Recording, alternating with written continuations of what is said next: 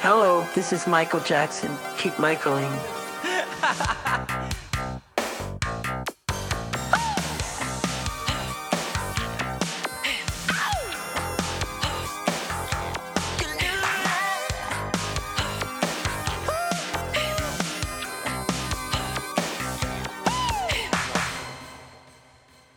Herzlich willkommen zu einer historischen Ausgabe des Michael Jackson Podcast. Historisch ist es natürlich nicht nur wegen dieser wunderbaren Leute, die hier mit mir sind. Hallo Tim und Jenny und Matthias. Hallo. Moin Jonas. Ich bin Jonas, ganz genau. Sondern natürlich wegen des Themas, was wir heute haben. Denn alle Soloalben von Michael aus der Epic-Zeit zumindest wurden hier schon mal in einer eigenen Folge thematisiert oder sogar in mehreren, aber eben nicht das Album, um das es heute geht, nämlich das History-Album.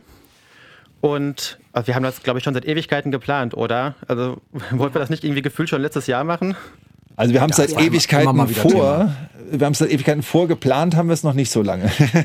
Zumindest nicht so intensiv geplant mit wirklich Terminumfrage und so, dass wir es alle hinkriegen. Und leider haben wir es nicht alle hingekriegt. Pia und Kai sind heute nicht dabei, aber wir grüßen die beiden ganz herzlich äh, und hoffen, dass wir das zu viert auch schön, unterhaltsam und kurzweilig hinkriegen. Wir das wuppen. Ja, liebe Grüße. Jawohl, Grüße zurück. Genau. ja, womit steigen wir ein? Habt ihr sonst noch was zu erzählen, außer historischen Dingen?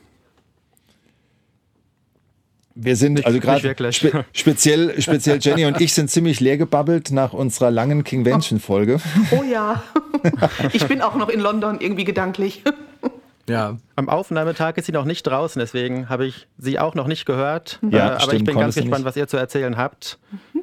Ähm, ja, ich habe nur noch eine Ergänzung tatsächlich, oh ja. aber das, das betrifft jetzt gar nicht die Kingvention, sondern die letzte Folge, die ihr gehört habt. Und ich denke mal, ah, jetzt muss ich überlegen tatsächlich. Äh, Kai und ich haben ja eine Folge aufgenommen und nach dieser Folge von Kai und mir kommt was raus? Kingvention, oder? Danach also kommt die King Genau.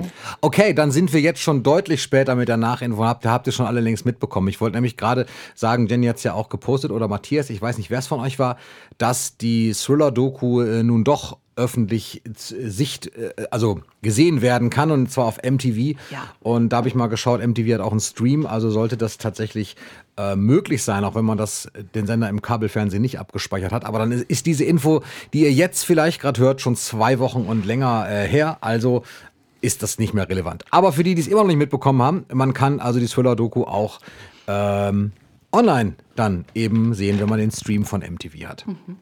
Cool. Vielleicht kommt die Folge nach der Ausstrahlung der Doku, oder? Ich weiß gar nicht, wann die Folge jetzt genau kommt.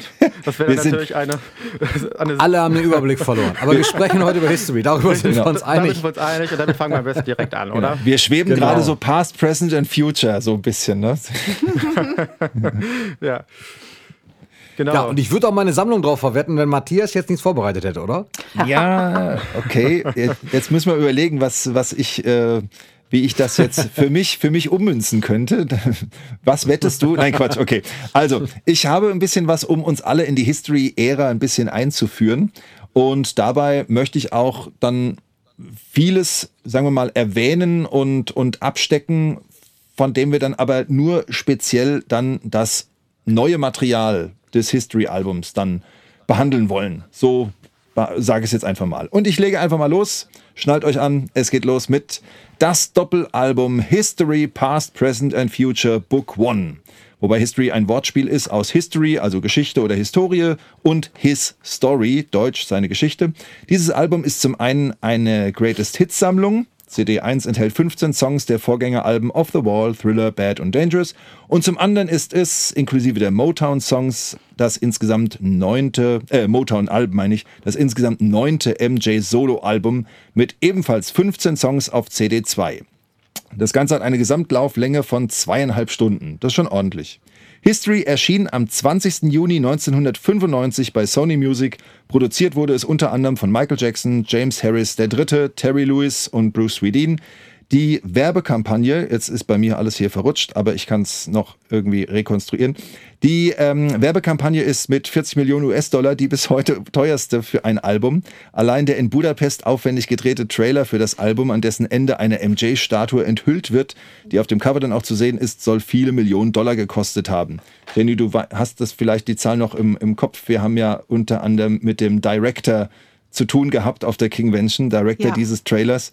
Der, ähm, ich weiß nicht mehr, da sind so viele Dollar gef ge gefühlt so viele Dollarnoten äh, genannt worden. Ich weiß schon nicht mehr, wie, wie, wie teuer das war. Aber das, man kann auch festhalten, das Album ähm, ist mit über 22 Millionen verkauften Exemplaren das Werk, das zu den weltweit meistverkauften Musikalben zählt. Und meines Wissens zumindest ist es das kommerziell erfolgreichste Doppelalbum aller Zeiten. Ja, klingt auf jeden Fall gut. Zu jeder Single-Auskopplung wurde mindestens, habe ich jetzt mal dazu geschrieben, ein Musikvideo gedreht. Da kommen wir vielleicht noch kurz drauf. Ähm, das, das Video der Debütsingle Scream, das ist ja ein Duett mit Janet Jackson, gilt bis heute als das teuerste Musikvideo der Geschichte. Und ähm, ja, das hat ja noch auf der B-Seite Childhood, aber da kommen wir vielleicht auch noch drauf. Und Scream schaffte es, es schaffte den Wahnsinnssprung von 0 auf 5 in den Billboard-Charts. Die zweite Single You Are Not Alone toppte das Ganze mit der historischen Charteroberung von 0 auf 1. Und das ist nun ein Rekord, den Michael niemand mehr nehmen kann und äh, ja, der wahrlich historisch ist und bleibt. Der Earth Song, also die dritte Single, feierte seine Live-Premiere, zumindest in der Cherry Picker-Version, sage ich mal, in der deutschen Show Wetten das. They Don't Care About Us bekam gleich zwei Videos spendiert und zu Stranger in Moskau konnte man insgesamt drei Maxi-CDs erwerben. Für mich als Maxi-CD-Sammler damals einfach nur toll. Und ähm, die Veröffentlichung von Smile, ähm, zu der Veröffentlichung von Smile kam es dann aber leider nicht mehr.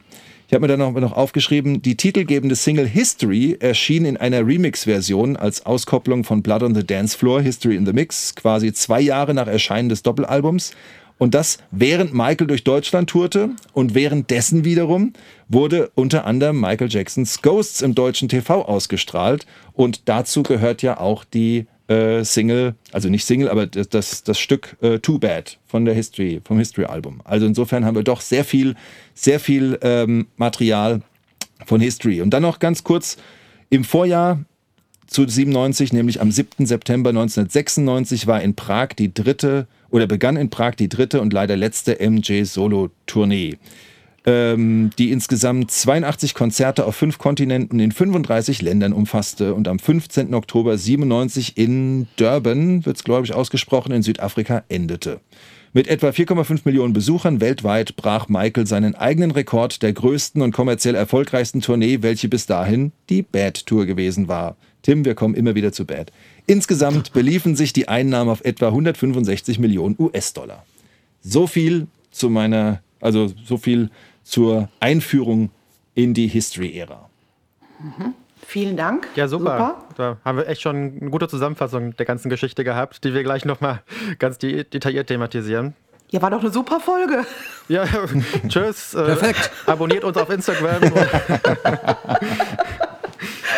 Oh. Also, Tour fällt weg, besprechen wir heute nicht. Da verweisen wir auf die Folgen, die äh, Kai und ich ähm, äh, äh, gemacht haben. Wir haben ja so die Michael live äh, präsentiert, äh, nicht präsentiert, wir haben ihn Michael, Michael live haben wir besprochen. Und wir besprechen jetzt auch nicht CD1 mit den ähm, quasi mit den Best-of-Songs, sondern wir beschäftigen uns mit CD2 oder mit Kassette 2 oder mit, wie ist es denn mit der, bei der LP? Es war zwar Doppel-CD, war Doppel-Kassette, aber auf LP waren es doch dann drei, Das ist ein? Dreifachset. Ja, Dreifach-Set. Bei der LP ist das, genau, bei der LP ist, äh, ist, ist die erste Platte komplett Best of und auf der zweiten ist, glaube ich, die A-Seite noch, oder? Wie, wie sieht's da aus, Jonas? Boah, ich, Oder Jenny? ich, ich würde jetzt nicht wetten, aber wenn ich wetten müsste, würde ich sagen, auf der zweiten Schallplatte ist auf der A-Seite das sozusagen geteilt. Also, dass irgendwie die ersten beiden Songs noch Best-of-Tracks sind und dann die geht es irgendwie weiter mit. Ah, okay. Aber Ich guck mal kurz in meinem Discogs-Account. Da sind wir wieder mit unserem äh, gefährlichen Halbwissen. Äh, es werden Ja, aber doch das immer wieder raus, Fragen aufgeworfen, Ja, die es tut mir leid, man sich es vorbereitet hat. Es kam mir, eben, kam mir eben nur in den Sinn, weil ich noch kurz vorher gelesen hatte, dass es drei LPs sind, aber ich bin ja leider immer noch nicht so der große LP-Hörer. und ähm, weiß jetzt auf Anhieb gar nicht, wo ich die habe. Daher weiß ich auch nicht, wie es aufgeteilt ist. Aber wenn Ich es kann jemand es dir aber weiß, tatsächlich jetzt sagen. Ich Ja, habe es jetzt, bitte. äh, ich habe es mal in meinem Discogs-Account nachgeschaut, weil ich das Album da auch für mich archiviert habe. Es beginnt tatsächlich äh, mit, also die, die Seiten A, B, C, D, E, F, weil es ja äh, drei Platten sind. Und auf der zweiten Vinyl die zweite Seite, also die Seite D, da beginnt es mit Ach, Scream. tatsächlich. Also bis dahin, krass. genau, also Okay. genau Hälfte, Hälfte. Dann, dann ist ja super. Okay. drei Seiten History Begins, drei Seiten History Continues und dann ist die, äh, die Ja. Sache komplett, genau. Ähm, ja, wenn wir äh, ans, ans Album gehen, ich habe ja schon gesagt, 20. Juni 95 veröffentlicht. Äh, die Single Scream kam einen Monat vorher raus. Ende Mai, 29. Mai 95. Ja. Und äh, ich erinnere mich auch noch recht gut dran und möchte an der Stelle gerade mal sagen, das auch einführen zu diesem Album, ähm, dass ich in dieser Zeit ungefähr mit meiner Klasse damals auf Segeltörn war, auf dem Eiselmeer.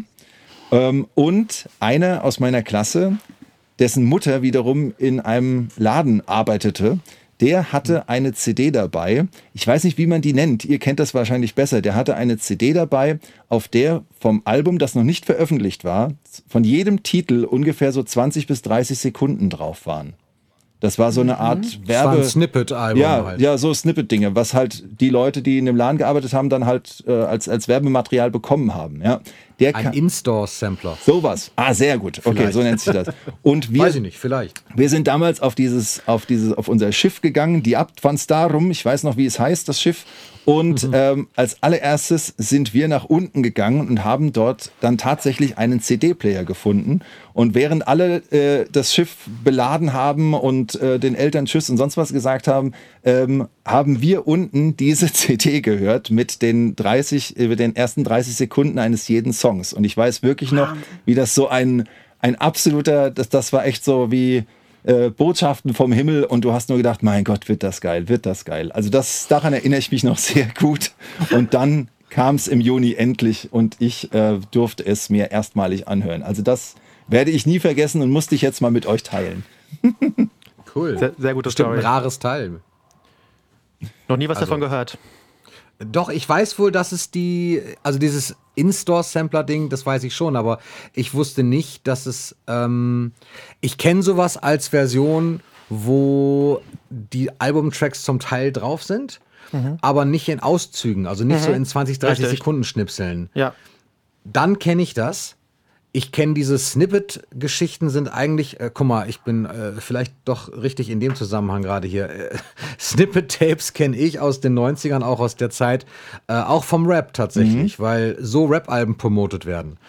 Also, oder wurden. Du hast halt quasi im Plattenladen, du hast, du hast wirklich in deinen Einkaufsbeutel, du hast dir zwei, drei Alben gekauft und hast dann in deinen Beutel eine Kassette reingeschmissen gekriegt und ein paar Aufkleber von einem Album, was irgendwann erscheint. Und dann konntest du so ähm, schon mal ins Album reinhören, wenn auf der A-Seite irgendwie zehn Minuten das Album zusammengeschnitten war. Im Mix meistens dann Okay. auch. Von Michael kannte ich das jetzt noch nicht. Ja. Aber Cool. es klingt, als wäre es so ein bisschen so. Ja. Ja, ich habe leider mit dem Kerl nichts mehr zu tun. Ich weiß aber noch, wie er heißt. Ich könnte ihn noch irgendwie ausfindig machen. Vielleicht hat er die noch irgendwo. Also ich kann mir vorstellen, dass das auf jeden Fall ein interessanter Collector ist. Ja. Ja. Ist, äh, Also Peter, falls du das hier hörst, bitte melde dich. ja, aber ähm, das wollte ich nur allgemein zum Album sagen. Dann steigen wir einfach ein mit dem ersten Titel mit Scream. Erste Veröffentlichung, erster Titel auf dem Album, oder? Können wir machen, ja. Ich muss noch kurz dazu sagen, dass ich das History-Album damals, ich war ja 14, als das rauskam, und es war ja so unglaublich teuer. Also ähm, Ja, für so, ein- top. ne, so Das stimmt. Ich mit meinem Taschengeld. Und ich habe dann wirklich in der Familie zusätzlich Geld gesammelt, um mir dann dieses Album äh, vor Ort kaufen zu können, als es rauskam. Bin ich in den Laden gelaufen und habe mit meinem zusammengesammelten Geld äh, mir das Album gekauft, weil das war ja wirklich im Gegensatz zu anderen CDs, die man dann kaufen konnte, schon teuer. Und äh, mein Vater sagte dann noch, "Da- so viel Geld für so ein Album. Dem war das gar nicht bewusst, dass das so ein Doppelalbum war, weil das war ja auch nicht so üblich. Und ähm, ja, und dann war ich natürlich total stolz und happy und bin nach Hause gerast und habe in meinen Ghetto Blaster dieses History-Album eingelegt. Und äh, wenn wir von Scream sprechen, muss ich direkt daran denken, dass ich mich total erschrocken habe, als Scream anfing, weil ich davon vorher noch nichts gehört hatte von den Song. Und ich habe echt gedacht, das wäre kaputt. Die Platte ich habe gedacht, meine CD ist kaputt. Ich war am Boden zerstört und dann fing der Song aber doch normal an, so für meine Ohren. Und ich dachte, das gehört also zum Song dazu. Also ich fand den Anfang so als 14-Jährige, ähm, das hat mich überfordert. Ich dachte, was ist das? Das war komplett neu, habe ich vorher noch nie gehört. Und ähm, ja, und so ähm, bin ich quasi auf die zweite CD ähm, gestoßen, beziehungsweise habe sie mir angehört mit diesem Gefühl, dass ich dachte, sie wäre kaputt. Werde ich auch niemals, niemals vergessen. Aber da sind wir schon bei Scream, genau. Ja, total. Und das, das passt auch direkt zu dem, was ich zu Scream zu sagen habe, nämlich, dass es einfach so wahnsinnig aggressiv mhm. und von der Sprache her ja teilweise auch so vulgär, wie man das von Michael vorher einfach nicht kannte. Gar nicht. Und ich, ich finde das wunderbar als Opener für dieses Album, mhm. weil das halt, wie auch schon bei Jam, ich das bei Dangerous gesagt habe, das irgendwie sowas hat von, hey, wir haben jetzt eine neue Ära. Mhm. Und das, das liebe ich, wenn tatsächlich sowas ist bei einem ähm, Opener-Track und ja. bei dem Vorab-Single-Release im Prinzip ja auch schon. Da gab es ja auch schon diesen Vorgeschmack. Ey, Leute, das hier übrigens kommt jetzt. Das wird jetzt sehr persönlich, sehr aggressiv und äh, total toll. Da sagst du was. Ja, stimmt. Absolut. Absolut. Und dann halt noch dieses, dieses Wahnsinnsvideo dazu. Also das ist wirklich, mhm. äh, ja, äh, ja es, es erzählt keine Story, es ist einfach nur ein, ein, ein es, es bildet Atmosphäre und ist einfach künstlerisch so unglaublich. Da erinnere ich Total. mich auch noch, dass, ähm, ja logisch, äh, Alex Gernand war ja, war ja vor Ort, ne? Äh, die hatten doch die ersten, die mhm. ersten Bilder da in der Bravo, ne? Und die ja, habe ich genau. damals auch gesehen ja. und, und dachte nur, mein Gott, wie, wie krass wird das denn bitteschön, ja? Und Vor allen so Dingen dann mit Janet noch dabei, weil die war ja zu dem mhm. Zeitpunkt echt on top. Und ja. ähm, das war Was so, sieht sie so dachte, gut aus? Meine Güte. Ja, und man dachte oh, ja. nie, man dachte nie, dass ähm, die beiden mal wirklich so auf so einem Track zu hören sind. Und ich habe auch mal gelesen, dass äh, Janets Make-up tatsächlich einen ganz, ganz großen Teil der Kosten für dieses Video verschlungen hat, weil da mehrere hochkarätige Make-up-Artists sich da jeden Tag total äh, ausgetobt haben an Janets Gesicht. ähm, ich finde aber auch ihr Make-up wirklich passend und on top äh, in diesem Video. Sie sieht super aus. Und ähm, ja, ich, ich finde die beiden zusammen auf diesem Track, man sieht auch in dem Video, dass sie eben Geschwister sind, weil sie sich mhm. ja so ein mhm. bisschen kebbeln und äh, ach, ich, ich mag es total gerne und Song und Video wirklich auch eins meiner Favoriten. Ja, geht mir genauso. Und was man vielleicht noch dazu sagen kann, das Video ist ja wirklich das teuerste der Musikgeschichte. Mhm. Ich habe mal recherchiert, habe gefunden, sieben Millionen US-Dollar soll das gekostet haben. Ja. Das ist ja wirklich Wahnsinn. Äh, fünf davon waren dann für das Make-up wahrscheinlich. Ähm, ja. Oh, und was mir tatsächlich gar nicht klar war, weil das, also dadurch, dass Michael ja irgendwie, beziehungsweise das ganze History-Album ist ja irgendwie so ein wütendes Album irgendwie, ne? Also mhm. Also Michael hat ja so einen Rundumschlag und äh, irgendwie niemand ist mehr sicher. ähm, und dadurch, dass Scream da irgendwie auch so ein aggressiver Song einfach nochmal ist, der da so, nochmal so hinaus, äh, herausstecht, wusste ich tatsächlich gar nicht, dass Michael das gar nicht geschrieben hat. Also wohl mhm. teilweise die, ähm, die Lyrics, deswegen ist er da auch als dritter Autor mit aufgeführt, aber eigentlich ist das von James Harris, äh, Großrömisch 3 und Terry Lewis äh, geschrieben worden. Wobei ich tatsächlich, ich habe nie ganz verstanden, nehmt mir das nicht übel, aber ich habe nie ganz verstanden, warum, was Scream jetzt zu dem teuersten Musikvideo aller Zeiten macht. Ich habe das schon 19 wann war das? 95? 96? 95. 95. Mhm. Da wurde es auch schon gesagt, da stand es, glaube ich, auch schon in der Bravo und ich habe es nicht verstanden. Also ich habe dieses Video gesehen und fand es cool. Mhm. Aber ich habe diesen Hype nicht darum verstanden. Ich glaube, also ich fand es, ich fand's cool und ich fand auch cool, dass, dass er mit Janet mal gearbeitet hat. Äh, aber irgendwie habe ich das dann anscheinend nicht, nicht ganz verstanden. Warum? Ich glaube, also habe ich auch irgendwie mal im Ohr gehabt. Ähm, es ist ja so, dass für Scream eben jede einzelne Re Requisite extra hergestellt worden ist. Ne, es wurde ja nichts mit okay. ähm, Computeranimation äh, großartig, also schon auch ein bisschen, aber es wurden ja. die, die einzelnen Elemente, die man in diesem Video sieht, wurden extra für dieses Video eben hergestellt. Und ich war ja 2009 in London bei dieser Exhibition in der O2 Arena und da waren auch ähm, Dinge aus dem Scream-Video ausgestellt. Und eben, die waren hochwertig, die waren aus hochwertigen Materialien, ähm, nicht irgendwie so Pappmaché, sondern wirklich echte Gitarren ähm, aus Metalldinge. Und ich glaube, einfach solche Dinge herzustellen als so als Einzelobjekt für so ein Video, das schlingt schon sehr, sehr viel weg. Und dann eben, dass sie dann eben ja eigentlich nur an einem Tag oder zwei das aufnehmen wollten und daraus ja doch sehr, sehr viele Tage geworden sind. Ich weiß gar nicht, eine Woche oder, ne, dann hat das natürlich an Produktion nochmal extrem viel Geld verschlungen. Die Leute, die jedes Mal dahin gehen mussten. Ich glaube, das alles zusammen kann ich mir vorstellen, dass das so viel Geld gekostet hat. Okay, das erklärt's ja. Ich habe hier gerade noch was äh, von aus, aus dem Büchlein, das ist ja auch schon ziemlich alt mittlerweile, von Jochen Ebmeier, mhm. Michael Jackson, das Phänomen. Und da habe ich mir für Scream einfach nochmal die Stelle rausgesucht, weil ich die ähm, auf ewig so im Kopf habe, wie er das Lied beschreibt. Ich finde das irgendwie ganz schön und dachte, das passt vielleicht so hier abschließend für unsere Besprechung. Da schreibt er nämlich, ähm, äh, das, äh, die Single erscheint dann, ein merkwürdiges Stück, schreibt er. Ein Duett mit seiner netten Schwester Janet, aber sonst ist nichts Nettes daran. Ein Rud eine rudimentäre Melodie, sie singen nicht, sie schreien und fauchen, das Ganze unter einem gewaltigen Lärmteppich. Polyrhythmisch im reinsten Jackson-Stil, aber da schwebt nichts mehr. Nicht Linien kreuzen sich, sondern Massen krachen wuchtig aufeinander, dass die Erde bebt. Allerdings Allerdings ist es kein rein ästhetisches Problem, es hat mit dem Text zu tun. Okay. Er, er, ist eine Schimpfkanonade über den Fall Jackson. Das fand ich Das ist aber auch so ein super, das super. ist aber auch so ein ja, Schon, aber das ist aber auch so ein Bravo-Jargon. Ne? Total. Schon ein bisschen. Also, so, also ohne das jetzt negativ zu, äh, das ist gar nicht negativ gemeint, aber das ist tatsächlich so, so haben sich ähm, die Bravo-Artikel angehört. Ja, siehst du mal, ja, da kommen wir doch, da kommen Eine wir doch Schimpfkanonade, also wirklich, allein für solche Wörter. Ich ähm, muss, den, ich muss das ein bisschen verteidigen, weil in der Strophe ist es schon so, dass äh, da halt sehr viel geschrien wird und auch Michaels Adlib-Vocals, die sind wirklich also sehr extrem einfach. Also er krächzt extrem einfach. Also das ist auch irgendwie, das macht den Song auch aus. Aber ich finde im äh, Refrain oder im Pre-Chorus und so, also da gibt es ja schon auch mehrstimmigen Gesang und so weiter. Also es ist schon auch Harmonien und Melodie wie auch bei anderen Songs von Michael. Und das hatten wir zum Beispiel ja auch schon irgendwie bei, keine Ahnung, bei In the Closet, dass es irgendwie erst keine richtige Melodie gab und dann später erst im Refrain. Ähm, das sind eben Michael-Songs, die sind sehr vielseitig und äh, ich finde, das ist nicht nur Gekrächze und Geschimpfe. Nein, ist das ja stimmt. So. Und ich und muss, noch ein, sorry. Ja, sag ruhig du noch, Jan Unas. Äh, ich wollte eigentlich nur noch kurz was zur Single sagen. Ich mhm. äh, habe gedacht, ich gebe immer so ein bisschen hier äh, Sammlertipps. Also wenn ja. irgendwie es ein Single-Release gab, dann äh, will ich das zumindest immer einmal erwähnen, äh, dass es in dem Fall zusammen mit dem Song Childhood war. Also ja, Scream verrückt, und Childhood oder? wurden zusammen veröffentlicht. Die Songs sind einfach mega verschieden.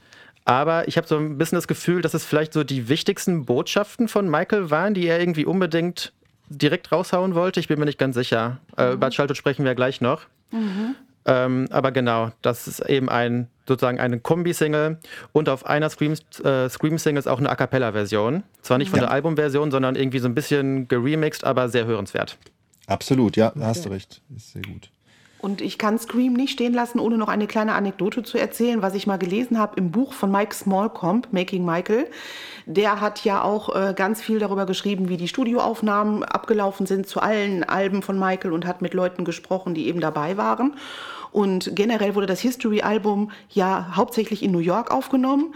Das war ja ein Gegensatz zu den Alben sonst, die ja sonst in Los Angeles aufgenommen worden sind. Aber da gab es ja dieses Erdbeben und Michael fühlte sich dann unsicher und es musste ja auch alles wieder neu aufgebaut werden. Vieles war zerstört und deswegen haben sie dann ähm, die Produktion nach New York verlegt. Ich glaube, deswegen gibt es das auch noch einen ganz anderen Vibe, weil ich glaube, das sieht man, das hört man vielleicht aus so einem Album an, dass da so ein Raumwechsel stattgefunden hat. Ja, ja. Das zum einen. Und dann hat, also Michael finde ich ja seine Vocals, die blasen einen ja wirklich weg. Und auch Janet singt ja super. Aber Janet wurde dann wohl eingeladen dann zu den Aufnahmen und hat dann, erst sollte Michael seine Parts aufnehmen und Michael dann, und Janet immer dann ihre Parts. Und als Michael dann losgelegt hat, ist Janet einfach gefahren. Sie hat dann das Studio verlassen und hat gesagt, ich fühle mich dabei nicht ebenbürtig mit meinem Bruder, der boomt hier alles weg. Ich muss das zu Hause in meinem Studio aufnehmen, weil ich, ich fühle mich nicht wohl. Und dann ist, und dann ist sie gegangen und hat dann wirklich privat die Aufnahmen aufgenommen und habe das an Michaels Team zustellen lassen, weil ähm, ja, sie, sie dachte, sie wäre schlecht oder nicht so gut wie er ähm, im Bezug auf die Vocals, weil sie so beeindruckt war von ihrem eigenen Bruder. Und das finde ich ja, das finde ich krass, dass halt Michael seine Schwester, die ja auch so super erfolgreich war, dann noch so einschüchtern konnte mit seinen Vocals. Aber ich finde wirklich, Michaels Vocals blasen da einen wirklich weg. Also wirklich. muss ich Total. sagen. Und ich finde die Story halt jedes Mal so beeindruckend und ähm, das musste ich noch mal kurz, kurz teilen. Ich habe als Überleitung zum nächsten Song gerade noch ähm, im Video gibt es ja ein, eine Schwärzung, so wie auch im ganzen, äh, wie auch bei den Lyrics. Michael nutzt ja in dem äh, Lied das F-Wort, äh, was ja auch immer wieder Erwähnung äh, findet. Und ähm, Aufruhr gab es auch beim nächsten Song. Textlich, Oh ja. und zwar schon, und zwar schon im Vorfeld. So, dass äh, wir kommen also jetzt zu They Don't Care About Us. Und da, ähm, auch da könnte ich wieder was von Herrn Ebmeier vorlesen, weil der auch wieder in diesem schönen Stil das beschreibt. Aber letztlich geht es, äh, ich meine, das Ganze ist ja äh, die, die Strophen des Songs, der durch seinen Rhythmus vor allem besticht. Aber die Strophen des Songs sind ja so ein bisschen äh, wie so ein Kinderabzählvers. Ne? Ja, Stimmt, ja. ja, ja. Kann man echt so sagen. Ja. Und da kommen eben zwei Wörter vor, ähm, die Michael dann äh, ja negativ ausgelegt wurden, so wie Michael ja immer, wenn er irgendwas gemacht hat, alles irgendwie besonders negativ ausgelegt wurde. Und wenn ich das richtig weiß, aber das wisst ihr vielleicht besser, ähm, musste ja dann auch nach der, ja, nach Veröffentlichung mussten dann auch direkt wieder CDs äh, zurückgerufen werden und das musste behoben werden. Also es geht um die Zeile oder um den Vers mit dem ähm, äh, Kick me, cack me, don't you black or white me, me, me, sue me, Jew me, ja. Sue me, everybody do me und so weiter, ganz genau. Und diese zwei, dieses, dieses, ähm, dieses, diese, ja, angeblich ähm, antisemiti antisemitischen Wörter, die mussten verändert werden. Führt allerdings auch dazu, muss ich sagen, dass vor allem im Video dann mit diesen Sounds, die dann dazu gemacht wurden, dass, äh, die finde ich eigentlich fast noch cooler. Also ich freue mich immer richtig Ja. auf diese Momente. Und ich Ja. bin mir sicher, dass das Absicht ist. Also einerseits passen die Sounds super rein in die Produktion und andererseits finde ich, hat das noch, weil das irgendwie auch deutlich lauter ist als der Rest von dem Song, irgendwie noch diese Message, ach übrigens, ich werde hier gerade zensiert. Ja. Also zumindest habe ich das irgendwie immer Ja. so so wahrgenommen. Ich trau's das, ihm ich, zu, Ich finde, das, ja. das, das, das passt so perfekt in das, ins Bild rein von diesem Song, dass ich irgendwie auch das ganz cool finde. Und äh, auf früheren Pressungen von dem Mystery-Album, äh, beziehungsweise auf allen Pressungen, auch auf Vinyl, äh, die zu der Zeit erschienen sind, ist ja noch die Version zu hören, wo das nicht zensiert war. Und die fühle ich ein bisschen weniger, muss ich sagen. Ich finde das irgendwie mit den Störgeräuschen, weiß auch nicht. Gefällt mir ein bisschen besser noch. Ich glaube, es gibt auch eine Hector Bajot-Folge, eine, eine, eine, wo, wo er alle, wo er alle äh, History-CDs oder, oder alle, alle äh, ähm, helft mir gerade mal, alle Tonträger präsentiert mit den, mit den Unterschieden. Und da ist dann auch, äh, dann legt er alles mögliche, alle möglichen Versionen von They Don't Care About Us ein, um zu zeigen, wie sich das unterscheidet. Finde ich auch sehr verrückt. Genau. Ähm, also ich finde es irgendwie auch faszinierend, wie gut dieser Song funktioniert, dafür, dass irgendwie am Anfang eigentlich nur Drums und Percussion und äh, Stimme ist. Also ja, so ein bisschen äh, Synthesizer im Hintergrund hört man ja schon auch, aber irgendwie doch relativ wenig bei den Instrumenten. Das steigert sich natürlich noch, also am Ende wird es ja ein richtiger Rocksong eigentlich, aber Michaels Vocals sind auch wieder einfach so stark auf, Ja. auf dem Song, das ist einfach Wahnsinn. Und ich muss sagen, diese Adlib-Vocals am Ende, äh, We're deep in the fire, äh, das sind, glaube ich, meine Lieblings-Adlib-Vocals von Michael überhaupt. Vielleicht zusammen mit denen bei Who Is It, die so wütend sind. Äh, aber das, ich kriege da im- immer Gänsehaut. Ich finde das absolut genial. Das ist ja generell was, was ich bei Michael so liebe, diese Adlib-Vocals bei Ja. fast allen Songs. Und bei They Don't Care About Us ist es so, so geil einfach. Äh, ich liebe das so sehr. Bei einer, ja bitte, Jenny, du zuerst. Ich bin mir bis heute auch unschlüssig. In, einem, in einer Zeile, in einem Satz singt er etwas, was man schlecht versteht. Und ich habe von verschiedenen Fans jetzt schon gehört, dass es heißen soll, Don't you think I did touch the baby? Or don't you thought I did touch the baby? Das fände ich natürlich richtig krass, weil ja, das geht ja nochmal in, richtig in die Tiefe, so wie er sich angegriffen gefühlt hat durch die Anschuldigungen. Und ich höre das wirklich auch raus, wenn ich den Song höre. Ähm, ich denke, dass diese Zeile wirklich so stimmt. Ich finde es in den Lyrics immer nirgendwo, weil es ja eher ein Adlib ist. Ja. Ähm, genau, aber ich denke, dass, es, dass der Satz wirklich so lauten soll. Wenn ihr da etwas anderes vielleicht hört oder wisst, ähm, gerne. Bis heute ist das für mich noch so ein Mysterium. Ja, Was Lyrics ich. betrifft, Genau, ob, der, ob, ob er wirklich Ähm, das singt an einem bestimmten das, Punkt. Entschuldigung, das, das sollte meine Überleitung sein. Ich wollte sagen, was Lyrics betrifft, habe ich noch was Interessantes. Mhm. Ich habe nämlich bis heute gar nicht, äh, noch gar nicht drüber nachgedacht. Äh, er singt ja äh, I have a wife and two children who love me. Und ich habe Mhm. nie drüber nachgedacht, dass der ja gar keine Kinder hatte zu der Zeit. Aber er war ja mit Lisa Marie verheiratet und die hatte Ah. zwei Kinder aus erster Ehe und die sind nämlich gemeint. Das wusste ich bis heute nicht, Ah. als ich es bei. Ach, das wusste äh, ich auch nicht. Habe ich heute in dem All the Songs Buch von, äh, verdammt, ich vergesse mal, wie die Autoren heißen, zwei französische Namen. Äh, Lecoq und Allah heißen die. Ah ja, stimmt. Genau. Ja, ja. Ich habe zwei ähm, Infos noch. Zum einen, dass es eben zwei Maxi-CDs dazu gab und eben auch zwei Videos dazu, weshalb ich bei der Korrekt. Einleitung ja gesagt habe, es gab zu jeder Single mindestens ein Video. Bei ihm gab es dann zwei.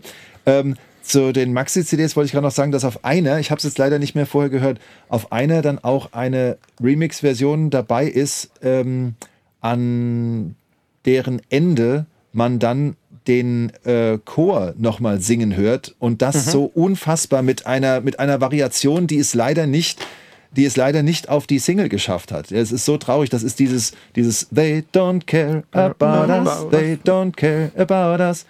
Unfassbar. Ist, das habe ich mir, als, das, Das das, als ich das das erste Mal gehört habe, das habe ich wirklich in Dauerschleife gehört. Also den ganzen Tag nur diese Stelle, weil mich die so umhaut. Ja, und bei den, bei den äh, letztes Jahr, ähm, also die Umstände sind natürlich traurig, aber die, das Material, das man so gehört hat, wie der Chor dann singt, ja, was man da auf YouTube sehen konnte, auch wenn man da hört, wie der Chor diese, ja, das Chorische eben von diesem Song macht, was ja, der ja zum Schluss eigentlich zu einem Rocksong wird, also das ist unfassbar. Also es ist ganz toll, was da passiert. Ja, das war noch meine, meine Meinung dazu. Ja, und die Videos sind natürlich auch, also die Shortfilms, Entschuldigung, Michael, die Shortfilms sind äh, natürlich auch spektakulär und äh, ich habe eine besondere Verbindung zu der Brasil-Version, weil ich ja vor ein paar Jahren auch dorthin gereist bin und äh, mir die Drehorte angeschaut habe. Und ich bin da heute noch ich, ich glaube, ein Teil von mir ist da geblieben, weil ähm, ich da so gerne dran denke und da war alles so bunt und so schön und alles so positiv, was Michael angeht. Selbst in der Favela, was wirklich ein übler Ort eigentlich ist, aber die verehren dort Michael und ähm, du kommst mit so vielen Menschen im, ins Gespräch, die so glücklich sind heute noch, dass Michael da war das war einfach für mich eine ganz atemberaubende Erfahrung und deswegen hat die Brasil-Version natürlich bei mir ein ganz besonderes äh, Fleckchen im Herzen. Ich mag aber auch die Prison-Version. Ähm, ich, ich mag beide, aber die Brasil-Version eben halt etwas mehr, weil ich dort jetzt sein durfte. Ähm, cool war auch, dass ich eben in Salvador de Bahia auch in dem Olodum-Shop war ähm, und in dem Olodum-Shop läuft halt 24 Stunden am Tag They Don't Care About Us. Auf Video und als Ton. Und, äh, und auf dem Marktplatz in Salvador, da waren eben auch ähm, ähm, da war auch so ein Stadtfest gerade, wo wir da waren. Und da waren eben auch die Olodum ähm, Trommler, Drummer. Und äh, egal was sie gespielt haben, ich habe immer They Don't Care About Us gehört. Das, das war Ja, ah, das, das, war inspirierend und ganz, ganz toll. Also wenn jemand mal nach Brasilien reisen mag, dann auf jeden Fall nehmt die beiden Orte mit und schaut euch die Drehorte an, weil es sieht immer noch so aus, wie als Michael da war. Es hat sich nicht viel verändert. Man hat das Gefühl, man wäre immer noch äh, in 1996 oder wann das, ich glaube, ja, Video Ja, war. genau. Genau, und ähm, das war wirklich Gänsehaut-Moment. Was ist eure Lieblingsversion? Mögt ihr die Prison-Version mehr oder die Brasil-Version? Auch die Brasilien-Version, genau Mhm. wegen auch Olodum. Also erstmal wegen des ganzen Settings, weil das ist ja wirklich authentisch. Die Leute, die man Mhm. Ja. sieht, sind echte BewohnerInnen aus den äh, Favelas in Rio de Janeiro. Ja. Äh, Michael ist irgendwie, ich weiß nicht, viel dynamischer irgendwie unterwegs. Das gefällt mir irgendwie deutlich besser als bei der Gefängnisversion. Und aber vor allem natürlich auch, weil wir noch diesen äh, Solo-Trommelpart haben äh, in dem Video. Und den finde ich auch total cool. Und äh, dann nochmal kurz der Bogen zu meinen äh, Sammler-Facts. Es gibt eine mexikanische Promo-CD, die sehr selten ist, also kos- kostet irgendwie 500 Euro, wenn man die haben will. Und da ist tatsächlich die einzige Pressung, wo diese Olodum lange Trommel-Solo-Version mit drauf ist. Jetzt Matthias, welche Version magst du lieber? Oder Tim? Ich mag Brasilien lieber. Eindeutig. Geht mir genauso. Ja.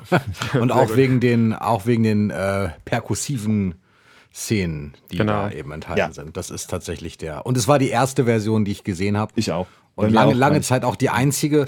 Und die, äh, die Prison-Version fühlt sich wie so ein Bonus halt an, weil die einfach nicht so offiziell. Ja. Also die war, war gab es ja vorher nicht, bevor die. Äh, wie heißt sie? Die war das erste Mal auf der DVD. Ich habe sie da vorne stehen, ich sehe sie von Weitem. Äh, Vision. Bei- der Äh, die- Vision, ja, genau. Genau, richtig. Ja. Da war sie dann das erste Mal ja drauf.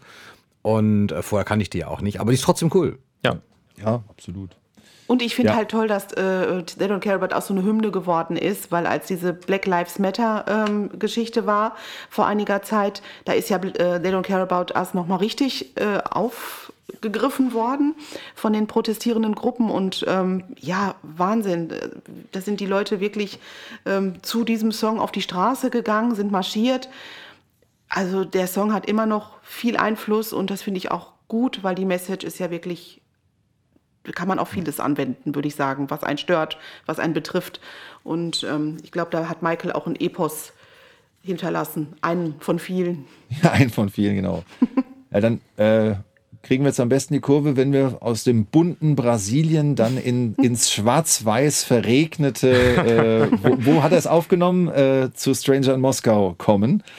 Ähm, dritte, äh, äh, dritter Track auf dem Album, letzte Single-Auskopplung. Aber ist interessant, die ersten Korrekt. drei Sachen alle, alle ähm, auch als Singles veröffentlicht. Also Genau. ja, da muss ich sagen, dass äh, da fand ich einfach nur diesen, ja, diesen Regen, den man da hört. Also erstmal, das, das war so für mich so, so, ein, so ein komischer Moment, als die CD so durchlief und ich dann dachte, was ist jetzt? Das ist ja auch so ein bisschen leiser, ne?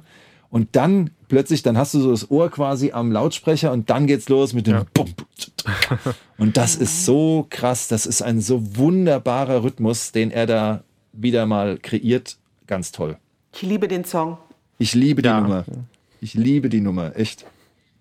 Und auch das Ja, Video in ist LA schön. übrigens gedreht worden. Wo ist das Ah, ja. gedreht worden? In? In LA. In L.A. Okay, gut. Der Song ist irgendwie sehr melancholisch, der, der ist irgendwie so, auch so ein bisschen meditativ irgendwie. Äh, Michael singt in der Strophe und dann irgendwie, ich weiß nicht, so einen richtigen Refrain gibt es ja irgendwie nicht, äh, singt er irgendwie auch relativ zart und dann in der Coda geht's los. Wenn es dann heißt Stranger in Moskau, dann ist das so, eine, so ein richtiges Shouting auch wieder von ihm. Auch wieder so ein Song von ihm, der einfach sehr vielseitig ist, wo es irgendwie nicht nur keine Ahnung, er nicht nur so zart singt, sondern auch so kräftig singt, einfach beides. Äh, das ist einf- einfach wieder ein toller Michael-Song. Auch das Video schön mit diesen Zeitlupeneinstellungen. Ich mag das wirklich Ja. gerne. Ja. Und es ist halt mal was ganz anderes, ihn so ruhig zu sehen, wie er einfach nur da äh, durch die Straßen schlendert. Das war auch mal was Besonderes. Und ähm, ja, ich, ich mag den Song super gern. Und ähm, ich äh, habe vor ein paar Tagen lustigerweise erst noch gesehen, dass die Band The Struts, das ist, äh, glaube eine britische Band, die auch mal mit Paris Jackson einen Song gemacht haben. Loki in Love hieß der. Und diese Band, The Struts, die haben halt jetzt bei ihrer letzten Tour oder bei letzten Auftritten Stranger in Moskau gecovert. Der Sänger hat ähm, quasi ja unplugged gesungen und hat mir richtig, richtig gut gefallen. Ich dachte erst, oh mein Gott, aber das hat sich wirklich gelohnt, hat er richtig toll gemacht. Da kann man ruhig mal reinhören. Und vor ein paar Tagen bin ich da erst drauf gestoßen. Von daher fand ich das passend auch heute noch mal zu erwähnen, dass eben auch die Songs vom History-Album ähm, heute noch von jüngeren Künstlern gecovert werden. Und das finde ich richtig, richtig schön. Ja, cool. Das ist, ich finde es auch immer schön, wenn irgendwie es auch neuere Coverversionen von Michael gibt von Songs, die vielleicht auch ein klein bisschen unbekannter sind. Jetzt nicht irgendwie immer nur Billie Jean oder so. Ja. Richtig, genau. Deswegen habe ich mich gefreut, auch dachte ich Stranger in Moskau, dass er sich da dran traut. Richtig gut geworden. Ja. Ja. Und für mich, also ich mach, mochte den Song vorher schon, aber ähm, für mich ist das der Song, an den ich denke, wenn ich an Michael live denke, weil der mich damals live einfach umgeblasen hat. Also den, wenn ich den höre, sehe ich mich wieder in Prag stehend und da zum ersten Mal Michael in diesem Anzug und, und er tanzt so, wie er halt vorher Human Nature quasi äh, performt hat, ne? Und dann Ja. der Wind noch und, und also, wow, da werde ich richtig, da wird mir richtig, muss mir eine Jacke Schön. anziehen. Da kriege ich richtig Gänsehaut, ja. Das ist echt toll. Ja, tolle Also- Erinnerung. Ist einfach, einfach nur stark. Und ähm, Wahnsinn, was der Song mit einem macht. Ähm, äh, Kai hat den bei unserem Hörspiel ja auch ganz kurz eingeblendet, also das Instrumental, an der Stelle, wo sich die tollkühne Crew quasi alle, wo sich alle an den Händen fassen ja, und Ah, LOVE okay, rufen. ja. Und da hört man den im Hintergrund und das ist ähm, also ein unheimlich schöner Moment. Ja, durch diesen Song vor allem, ja. Jetzt wieder kurz zu, der, zu dem Single-Release. Das war ja die letzte Single, dementsprechend auch nicht mehr so erfolgreich. Nur Platz 91 in den USA, habe ich gelesen. Und vielleicht liegt es auch daran, dass diese Remixe ja sowas von unpassend sind. Also ich bin ja generell kein großer Fan von den Remixen, aber bei so einem melancholischen, meditativen Song ist es einfach nur Vergewaltigung der Kunst, wenn man da irgendwelche Techno-Remixe draus macht. Also Ja. ich, ich finde das wirklich katastrophal. Da können es auch noch so toll drei Teile sein, wie du, Matthias, gerade schon treffend erwähnt hast, äh, die ich natürlich auch alle besitze. Aber ja, die Remixe ergeben einfach gar keinen Sinn, finde ich. Ja, für mich war es auch einfach nur komisch, warum gerade bei dem Song? Also hier steht es ja noch groß drauf, äh, this is part one in a series of three CDs. Und dann wird noch, dann steht noch da, wann Teil 2 erscheint. Der erscheint am 30. Richtig. September. Dann steht hier auf dem zweiten, der dritte erscheint am 14. Oktober. Ich meine, natürlich war ich dann auch immer sofort im Laden habe die gekauft, ist ja klar, stand ja drauf. Aber ähm, es, es ist ganz seltsam. Du hast absolut recht, ja. Das betrifft aber irgendwie die Veröffentlichungspolitik dieses ganzen Albums. Also Ja. die, Remixe waren alle scheiße. Die waren alle scheiße. Also wirklich, also auch, also auch Ja. allein diese, diese, diese History-Remixe, die es stellenweise gab, Ja. Diese Club und sowas. War nicht sogar einer auf Blood on the Dance Floor dann drauf? Ja. Ja, So ein, ist- so ein völlig ja- stranger History-Remix. Ja, und der Ja, wird ja auch veröffentlicht. Also History. Ja, der wurde auch veröffentlicht. Ja, das ist schon, Also ist schon verrückt. leucht, leuchtet mir nicht ein. So sowas Miserables und vor allen Dingen das, das, was mich am meisten schockiert, sind auch gar nicht die Remixe, sondern dass Michael das tatsächlich abgesegnet hat.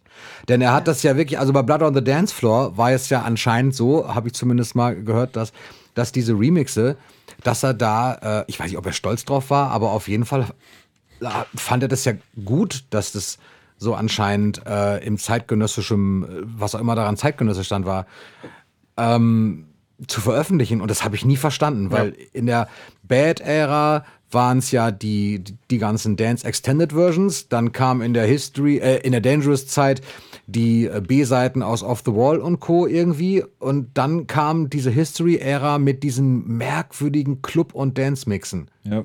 Aber für so Momente, mal- äh, ja. ich wollte nur sagen, für so Momente, wie ich sie vorhin bei They Don't Care About Us gesagt habe, für so Momente, dass du dann plötzlich mal was hörst, bei dem du sagst, boah, das kannte ich noch nicht und so, dafür habe ich die gekauft, für diese Momente. Okay.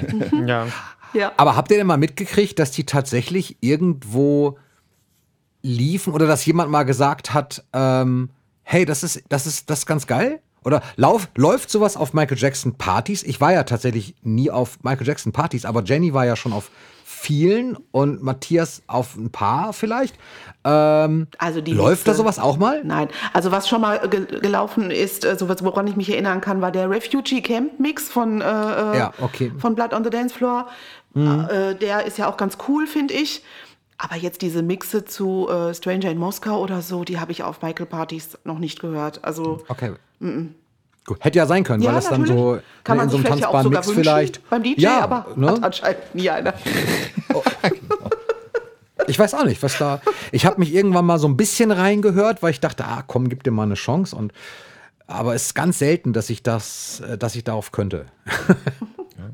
aber gut, klar, Geschmäcker sind da wieder verschieden. ja. Das ist einfach so. Also ich lasse durchlaufen, einfach damit ich noch mehr Michael hören kann, aber ich verstehe das natürlich, dass jemand sagt, das ist nicht meins. Naja.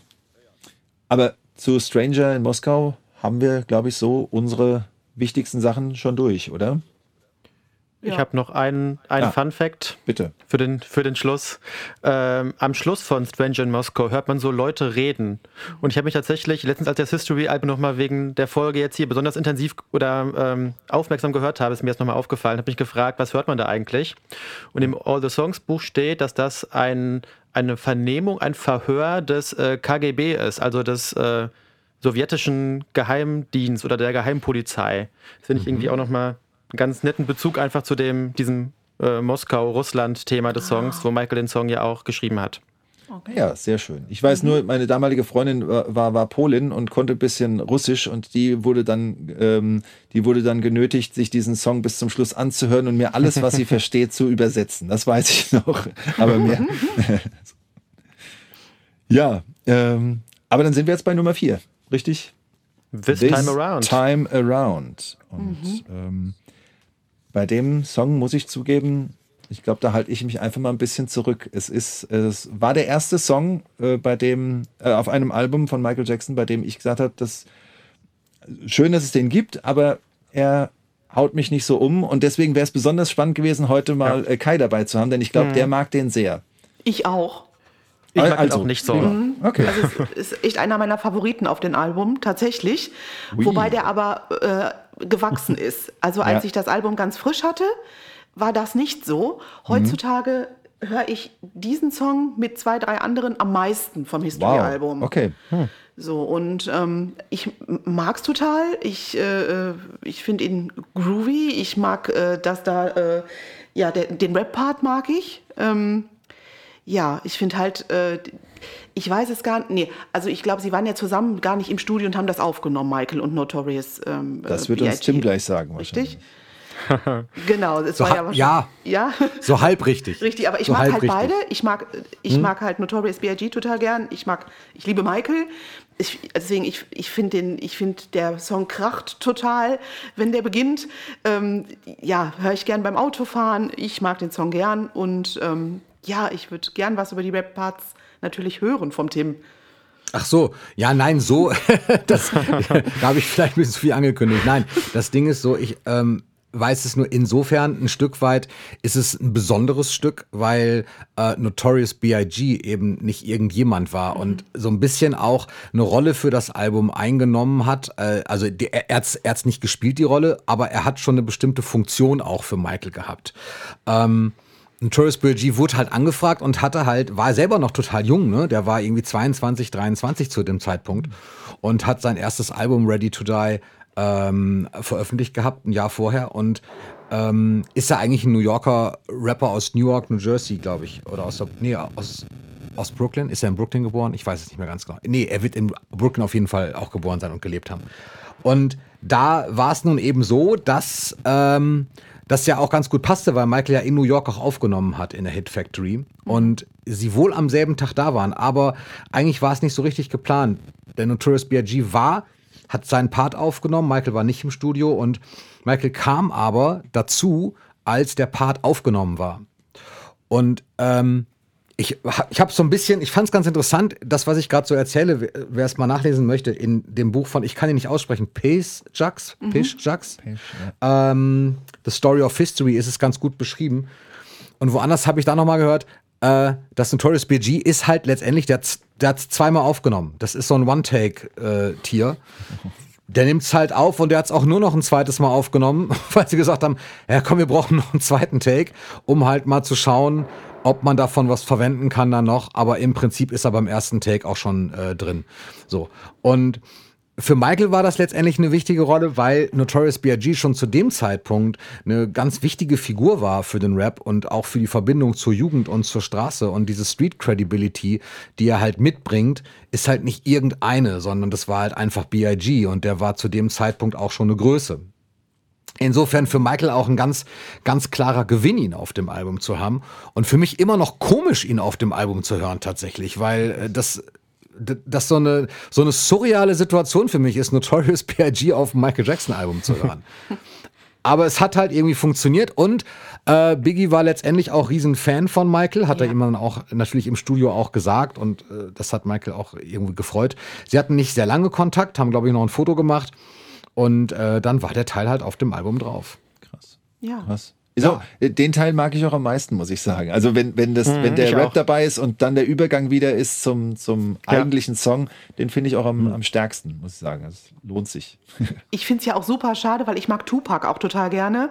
Und ja. ich finde es super schade, dass es kein Duett gibt oder äh, kein Song gibt, wo Tupac ähm, mit, äh, mit rappt ähm, für Michael. Das hätte mir auch noch mal richtig gut gefallen. Wer weiß, was es in den Archiven alles noch so gibt. ja, aber das gibt es, glaube ich, nicht, nee. weil die zu dem Zeitpunkt dann schon, äh, war da schon der Streit zwischen East Coast, West Coast? eigentlich ja. waren ähm, Tupac und Notorious B.I.G. ja auch mal Freunde, mhm. äh, bis das dann auseinandergegangen ist, weil eben äh, Biggie vorgeworfen wurde, dass er eben am, am Tod von Tupac, äh, für den Tod von Tupac auch verantwortlich sei, beziehungsweise fadenziehend sei. Ähm, da, also da, da war das nicht so Ich weiß es nicht, woran es dann jetzt endlich lag, dass, dass er mit Tupac nicht gearbeitet hat. Okay. Cooler Song auf jeden Fall. Keine Ahnung. Ja. Auf jeden Fall stimme ich da auch Jenny zu. Ist bei mir auch ein Song, der gewachsen ist Mhm. tatsächlich. Mochte ich am Anfang, äh, also ich fand ihn nicht schlecht, so, aber es lief halt so mit und danach kam dann halt was anderes und dazwischen eben dann This Time Around. Ähm, aber mittlerweile finde ich den auch richtig, richtig stark. Vielleicht wächst er bei mir ja auch noch. Vielleicht. Aber es gibt tolle Promos, oder? Zu This Time Around. Jenny, du sprichst mir aus der Seele. Das wollte ich gerade, wollte ich das doch erwähnen. Irgendwas muss doch gut dran sein, Jonas. Genau. Also, This Time Around kam nicht als kommerzielle Single heraus, aber es gibt Promo-Singles. Es gibt ein paar seltene CDs, aber es gibt insbesondere auch mehrere ziemlich einfach zu findende und günstig zu erwerbende äh, Vinylpressungen auf 12 Zoll Vinyl. Äh, ich habe, glaube ich, nur eine. Aber da ist dann auch die Instrumentalversion von dem Song drauf. Und das mag ich ja immer, wenn man irgendwie entweder A Cappella oder Instrumental hat. Äh, ist dann auch nicht nur, nicht nur ganz furchtbare Remixe aus der History-Ära. Ähm, und tatsächlich, äh, in dem For the Records Buch sind die alle aufgelistet. Gibt es ein riesiges Füllhorn an äh, verschiedenen Mixen von diesem Song. Und dafür, dass es tatsächlich ja keine kommerzielle Single von dem Album gibt, finde ich die Zahl an 30 verschiedenen Remixen, die es von This Time Around gibt, einfach unglaublich. Also, Das ist Wahnsinn. wie, wie produktiv waren die bitte da beim Remixen von diesem Song? Also da ist jetzt die, die Albumversion schon mit inkludiert. Äh, Das nur so als kleiner Fact noch nebenbei. Also wenn ihr die ganzen Promos alle kauft, dann habt ihr am Ende 30 verschiedene Mixe des Songs auf Tonträgern. Wahnsinn. Nicht schlecht. Ich muss ganz kurz korrigieren. Natürlich ist Notorious B.I.G. übrigens in Brooklyn geboren. Ich weiß auch nicht, was mich da gerade geritten hat. Ich glaube, ich habe es verwechselt mit äh, Shaquille O'Neal, der ja auch noch mal nachher kommt. Und der ist nämlich in Newark ähm, geboren. Aber klar, Okay. äh, B.I.G. Brooklyn-Ikone. Und einer dieser New York-Momente, Entschuldigung, ich muss noch mal ganz kurz darauf zurück, weil Jenny auch sagte, man hört es dem Album vielleicht sogar an, dass es woanders produziert wurde und ein Stück weit äh, wird das auch so sein. Wer weiß, ob B.I.G. dann sonst drauf gewesen wäre. Ähm, kann auch gut sein, aber auf jeden Fall, ich finde, das ist einer dieser, dieser klaren New York-Momente auf dem Album. Es freut mich immer, wenn ich es höre. Ja, ich auch. Cool. Gehen wir weiter. Track 5. Der Earth Song. Muss ich mal gucken. Earth Song ist Oh tatsächlich. Gott, okay. da könnte man eine gesamte Folge draus machen. Ja. korrekt, ist so, ne? korrekt. Oh, Aber- der Earth Song, ja. Song, was sagt man denn dazu in ein paar Was sagt man denn Minuten? dazu? Arbeitstitel What About Us, glaube ich. Oder erster Stimmt, Titel, ja. ne? Richtig. Genau. Hat Michael Mhm. wohl während der Bad Tour geschrieben, als er in Wien war und Genau. ähm, schon bereits für Dangerous aufgenommen. Also ich glaube auch, das, was er auf Als History Planet Earth dann, ne? ähm, Ja. Was man- noch. Planet Earth ist doch das Gedicht, oder? Ja, aber, das, äh, aber der Song hieß da noch so. Achso, ich dachte, der hieße äh, What, About, Us? Es- Das weiß ich jetzt nicht. Egal, äh, vielleicht hatte der auch mehrere Arbeitstitel oder so, weil er schließlich in der Bad-Zeit geschrieben, in der Dangerous-Zeit aufgenommen und in der History-Zeit veröffentlicht wurde. Also das können durchaus mehrere Titel sein, die es da mal gab. Und ich glaube, auf History hört man doch auch den Gesang aus der Dangerous-Ära, oder? Der hat, hat er, glaube ich, nicht neu aufgenommen komplett. Oh, das weiß ich nicht. Weiß ich auch nicht. Zum Teil schon. Ich weiß, dass er das Ende auf jeden Fall neu aufgenommen hat. Da war er unzufrieden mit, weil er das mit dem äh, Engineer, ich habe den Vornamen nicht mehr, Hoffman hieß der mit Nachnamen. Äh, mit dem hatte er im Studio Diskussionen über das Ende, weil er sich für das Ende was vorgestellt hat. Weiß nicht, ob du das auch äh, auf dem Schirm hattest gerade, ob das das gleiche war. Dass Nee. sie gesprochen haben über ähm, Twist and Shout von den Beatles und Michael angetan war von dem Ende von Twist and Shout, weil John Lennons Stimme da so rau und kaputt ist und Aha. er da so schreit und er so ein Ende haben wollte für den Song. Also quasi äh, die Stimmung von Twist and Shout, was ja ein komplett anderer Song ist als, als der Earth Song, aber er wollte diese Stimmfarbe da drin haben und ähm, hat daraufhin haben sie ein bisschen getüftelt und geschaut und er hat wirklich im Studio dann an dem Tag, wo er das Ende aufgenommen hat, echt alles aus sich rausgeholt. Und ähm, da wird dann auch gesagt, naja, okay, das ist auch eine Leistung, die, die konnte er auch live nicht mehr wiederholen. Es ging nicht, weil es einfach alles war, was irgendwo ging. Und das macht ja auch so irre besonders. Also das ist ja wirklich, ja. Ähm, das Ende ist für mich, aber wir, wir, waren noch nicht mal am Anfang, aber das Ende ist auf jeden Fall der Hammer. Ist es, also, und das, das fasst eigentlich den ganzen Song zusammen. Das Größte, was irgendwie möglich war, ist es für mich. Ja. Also, also der Earth-Song ist irgendwie auch einer meiner ersten Lieblingssongs irgendwie von Michael gewesen. Also als ich irgendwie auf Michael aufmerksam wurde, war Earth Song ganz schnell ganz oben mit dabei. Und irgendwie hat es jetzt bis heute kaum geändert. Es ist wirklich so ein absolut fantastischer Song. Und natürlich super krass mit dem Andrew Crouch Choir, mhm. der ja. ähm, auf so vielen genialen Songs zu hören ist. Und ja. da eben auch. Ja, das ist bombastisch. Verrückterweise Michaels erster Nummer 1 Hit in Deutschland. Ich wollte gerade sagen, die Deutschen, Korrekt, die waren ja. ja. verrückt nach dem Earth-Song. Ne? Also das war der, der Song ging ja hier richtig ab. Ähm, ja, nach Wetten das auch, ne? Mhm. Nach Wetten das, genau. Ist dann ja auch der, der Aufkleber auf der Earth Song Single. Ach, äh, ich wollte noch erwähnen, tatsächlich, äh, auf meinem Kanal kommt zeitgleich zu dieser Folge ein Video zum Earth Song. Ich habe gedacht, das schön. hau ich dann das zeitgleich passt. raus, damit das passt. Also, äh, Single Releases spoiler ich jetzt mal nicht. Ja, cool. Schön, Wochenende hier, wieder gerettet. Ich habe hier noch ein schönes Buch in der Hand. Es gibt äh, von Joseph Vogel, dem Autor von äh, dem ein oder anderen coolen Michael Jackson Buch, ähm, tatsächlich ein Buch nur über den Earth Song. Also Michael Jackson ähm, Moment, das erste hieß Magnum Opus und dann hat er nochmal eine neue Auflage gemacht. Ähm, das kenne ich gar nicht, das muss ich lesen. Die sind sehr, sehr cool. Also das, ist, das Buch ist super, weil ähm, er wirklich da unter die Lupe nimmt, wie ist Michael auf den Earth Song gekommen, ähm, welche Songs haben ihn dazu inspiriert, warum hat das alles so lange gedauert, ähm, wie lange hat es tatsächlich gedauert, wer hat mit ihm zusammengearbeitet, wo hat er den Song überall performt. Also das nimmt er alles in diesem Buch unter die Lupe und das lohnt sich wirklich und man geht dann echt aus dem Buch raus und denkt sich, das was ein Song. Also was kann man über diesen Song alles sagen? Deswegen sagte ich zu Beginn, wie soll man in ein paar Minuten ja. ähm, über den Earth-Song sprechen, wenn es da jemanden gibt, der ein ganzes Buch darüber geschrieben ja. hat.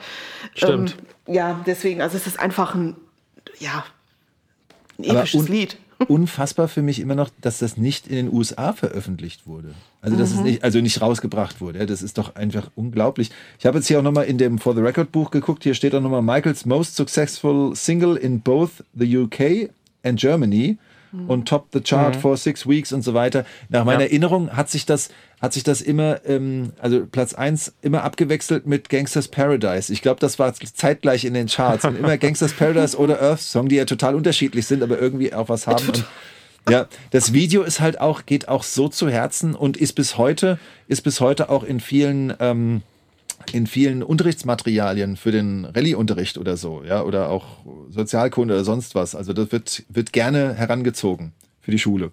Ich glaube auch Sozi-Unterricht sonst wie immer wieder mit Arbeitsaufträgen und allem möglichen. Also äh, Kinder von Klasse 5 bis wahrscheinlich in die Oberstufe werden immer wieder mal mit dem Lied und dem äh, Video dazu konfrontiert und sollen dazu ihre Meinung abgeben. Finde ich toll. Mhm zeitlos. Super, ja. In Oberhausen, in Oberhausen ist im Moment übrigens auch noch in diesem Gasometer ähm, eine Ausstellung über die Erde. Und äh, ich glaube noch bis zum 26.11. Und da gibt es auch einen äh, kompletten Bereich oder ja, eine ne Area, wo der Earth Song gespielt wird und äh, Michael auch abgebildet ist und ähm, ja, ebenso als Teil der Geschichte der Erde und ähm, ja, als Künstler, der eben über die Erde etwas kreiert hat und was gesungen hat und einen Song darüber geschaffen hat. Finde ich toll, dass Michael da bei dieser Ausstellung geehrt wird. Find du hast völlig recht, ich habe das gesehen und habe gar ja? nicht mehr dran gedacht. Ja, da könnte man vielleicht noch mal hin. Stimmt. Ja, ich, ich habe doch noch äh, eine Freikarte dafür. Vielleicht muss ich ah, mal hin, nur, nur, wegen des Earth-Songs. Ja. ja, ich würde auch nur wegen des Earth-Songs dahin. es ist auch so eine schöne Ausstellung ja, gewesen. Bestimmt. Ich sie sehr Nein, aber ich, finde es cool, dass Michael da Teil von ist. Ich habe nur zwei, drei Fotos gesehen. Die Falle Cartelia mhm. auf Facebook hat das geteilt und das fand ich super interessant. Ich möchte noch kurz noch einmal das Video erwähnen, weil, also es wurde gerade schon mal gesagt, das ist also, ich glaube, Matthias, du hast gesagt, das ist irgendwie sehr berührend. Und ich muss tatsächlich sagen, nichts von Michael, also Songs vielleicht, aber nichts von den Videos von Michael berührt mich so wie dieser Teil von dem Earth Song Video, wo alles rückwärts läuft. Mhm. Also ich finde das einfach so krass irgendwie. Ich, ich kann es irgendwie gar nicht wirklich beschreiben. Aber naja, das, naja, es läuft in Wirklichkeit halt nicht rückwärts, ja. Also die ganze Zerstörung von allem, die ist nicht rückgängig zu machen und so. Und ich weiß auch nicht. Das ist irgendwie ein Stilmittel, womit er mich irgendwie jedes Mal kriegt. Also ich, ich, ich weine da immer. Ja, bin ich voll bei dir. Und ich muss auch an die Dirk Studios denken, wo wir da Oh ja. waren, ne? Ja. Und die, äh, die den, ähm, ja, die, äh, äh, das, ja, wie, nennt man das, den, den Ausschnitt aus der History Tour sehen durften, wo eben der Earth, Earth Song ähm, performt wurde in äh, toller Qualität. Und äh, wir drei ja auch da waren und ähm, das nochmal, glaube ich, nochmal anders dann wahrgenommen haben und ähm, wie Michael auf uns zukam, ähm, wo der Panzer kommt. Und Ja. es ist einfach, ja, es ist die Idee dahinter und was Michael sich für Gedanken gemacht hat und wie man ihm auch anmerkt, wie weh ihm das tut. Also wie Ja. die ganze Problematik ihm wehtut, das kommt einfach richtig gut rüber und es ist einfach immer ein Gänsehautmoment, wenn der Earth Song irgendwo gespielt wird. Und er live natürlich, das war mega, das auch mit euch zu sehen in den Dirk Studios. Ja, werde ich nie vergessen. Ja, auch nicht. Ja, und wetten das natürlich, darf man nicht vergessen, ne? Stimmt, ja. Wollen wir zum nächsten Song gehen? Sehr gerne. Er besteht aus nur zwei Buchstaben, also zumindest der Titel. Äh, DS ist das nämlich. Oder ha- habe ich einen vergessen?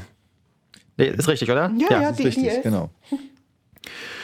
Wieder so ein persönlicher und irgendwie aggressiver Song. Und zwar in dem Fall nicht nur persönlich, persönlich von Michael, sondern irgendwie auch persönlich gegen eine Person, oder? Mhm. Also, ich weiß nicht, gibt es das sonst irgendwie in Michaels Songs? Ich wüsste jetzt nicht. Nein, nicht so. Nicht so. Nicht so, nee. ne? Nicht so explizit.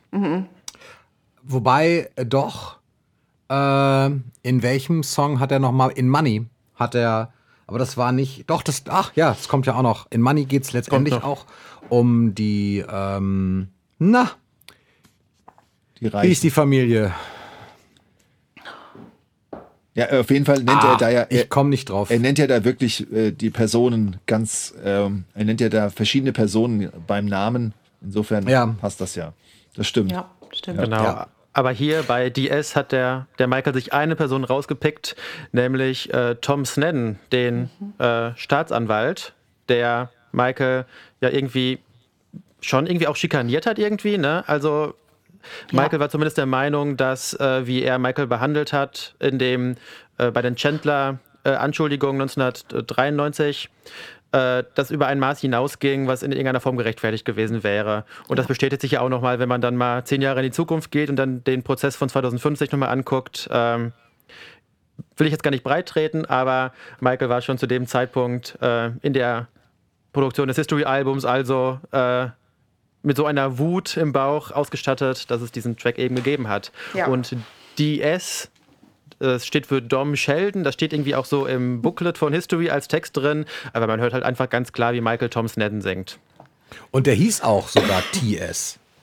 Das war in der Produktion, hieß das Ding noch TS und alle haben versucht, ihm davon abzuraten, weil sie gesagt haben, die Folgen, Ja. die das haben wird, Ja. rechtlich, wenn du das wirklich äh, TS nennst, sind ähm, nicht abzusehen und das, das sollte er lassen. Das hat sogar Bruce Swedin hat versucht, als langjähriger Begleiter äh, ihm da ein bisschen ins Gewissen zu reden und, und zu sagen, äh, dass er das doch vielleicht überdenken sollte.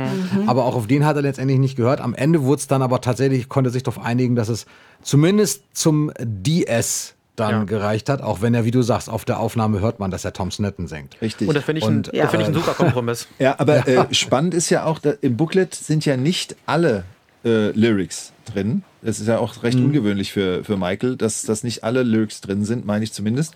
Und äh, zumindest das, was ich jetzt hier gerade in der Hand habe, ich weiß gerade nicht mehr, ob es von der Kassette oder von den CDs ist. Das heißt, die ersten drei Songs, Scream, They Don't Care About Us, Stranger in Moscow, ah nee, und, und This Time Around, da gibt es keine Lyrics. Beim Earth-Song sind die Lyrics und bei DS sind auch wieder Lyrics dabei.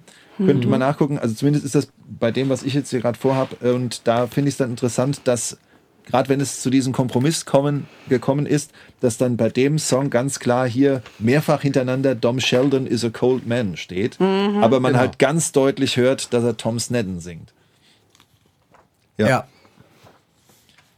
Ich möchte an der Stelle, während ihr noch nachguckt und das vielleicht ähm, äh, korrigiert oder bestätigt, Nee, ich- äh, ich bestätige möchte, das. Möchte ich noch Ja, darauf auch. hinweisen, möchte noch darauf hinweisen, dass unsere Captain Neo Crew auch von äh, Kampfgleitern mit dem, mit den, das waren die gefährlichen Sneddens, von den Sneddens wurden die verfolgt.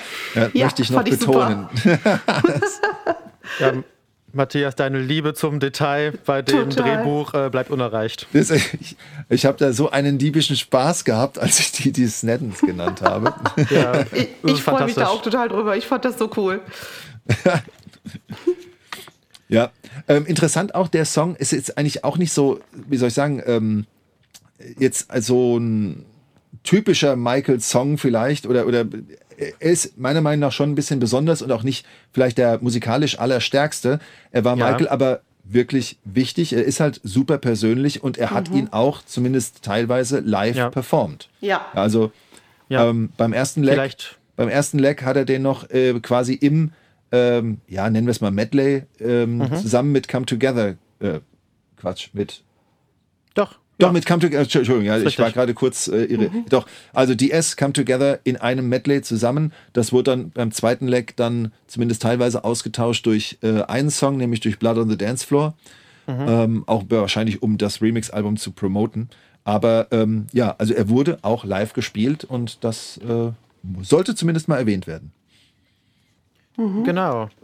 Ja, also dieser Song reiht sich ja auch noch in so eine Serie von Songs, sag ich mal, ein, nämlich diese Rock-Songs von Michael. Auf Thriller haben wir Beat It, auf Bad haben wir Dirty Diana. Äh, dazwischen kam noch äh, State of Shock auf dem Victory-Album, äh, auf Dangerous Given to Me und hier haben wir jetzt DS als echten Rock-Song. Ich glaube ja auch, genau, mit Slash als äh, Solist, als Gastsolist äh, in dem Solo. Auch sehr, sehr cool. Und äh, ja, tatsächlich finde ich ansonsten, Matthias, du hast es auch schon so ein bisschen angedeutet, den musikalisch jetzt auch nicht so wahnsinnig interessant. Also ich finde die Bridge sehr cool. Ähm, da hat er wieder so einen typischen Michael-Move mit drin. Äh, und ansonsten finde ich es eigentlich nur noch interessant, dass, dass der Song mit einem Schuss endet. Ja. Wow. Und das ist radikal und das liebe ich. Ja. Ja. Und ich, ich habe mich immer gefragt, was das jetzt heißen soll. Also soll das jetzt, also ist das jetzt ein Symbol irgendwie dafür, der Schuss geht jetzt auf äh, Tom Snedden? Oder ist das mehr so, Michael wird erschossen oder er fühlt sich so? Also vielleicht ist diese Doppeldeutigkeit auch mit Absicht eingebaut worden. Ich glaube, da kann man echt viel rein interpretieren Ja. und das wollte Michael, glaube ich, auch, dass man immer so einen Song eben ähm, ja noch im Kopf hat und darüber nachdenkt. Den Anspruch hat er, glaube ich, immer gehabt und da hätte er sich gefreut, wenn die Leute sich da echt Gedanken drüber machen und Genau. auch das bietet das eben. Ne? Und ich mag den Song jetzt nicht unbedingt so sehr, also ist nicht einer meiner Top-Favoriten, aber ich habe immer den Wunsch gehabt, einmal mit diesem Song ähm, ganz laut um das Gerichtsgebäude rumzufahren, wo der Prozess gelaufen ist und das habe ich auch schon gemacht. Da habe ich also einen Haken hinter. Super. Santa Maria in äh, Kalifornien sind wir hingefahren, einmal um das Gerichtsgebäude mit volle Pulle, die S-Fenster auf. Ich und meine Mädels. Und äh, das war eine Genugtuung. Die Leute guckten, manche haben es verstanden und uns auch äh, äh, Peace-Zeichen äh, gezeigt und mitgemacht. Und ja, und dann haben wir das äh, Gebäude aber wieder verlassen, weil ich bin ja immer auf Michaels Footsteps unterwegs und das Gerichtsgebäude hat mich eher traurig gemacht, als dass ich daran Na Freude empfinden konnte natürlich. Aber ich habe gedacht, mit diesem Song da einmal rumfahren, das muss sein und das, äh, das habe ich getan. Das werde ich auch nicht vergessen. Money. Kennt ihr das ein, kennt ihr das eigentlich auch? Genau, du hast es jetzt eben gesagt. Äh, kennt ihr das eigentlich auch, dass wenn man ein Album halt so oft im Leben schon gehört hat, dass nach bestimmten Sounds dann bestimmte, bestimmtes, ein bestimmter Song folgen muss? Und Ja. Jonas, du hast eben den Schuss erwähnt und für mich kommt nach diesem Schuss, nach einem kurzen Moment sofort jemand, der sagt Money. Money. Wunderbar, genau. Und dann kommt ein Song, also sowas, äh, sowas, so, so ein geiles Erlebnis hatte ich, glaube ich, nicht nochmal. Einfach, ich höre ein Michael Jackson Album und höre so einen Song, Ja. der mich so wegbläst und das immer Ja. noch Ich liebe tut. Money. Ich liebe Money, ist einer Unfassbar. meiner absoluten Ja. Top-Favoriten. Ist vielleicht einer der unterbewertetsten Songs von Michael. Ja. Also Ja. ein Song, den irgendwie gefühlt niemand kennt, Mhm. außerhalb von der Michael Jackson Fan-Community tatsächlich.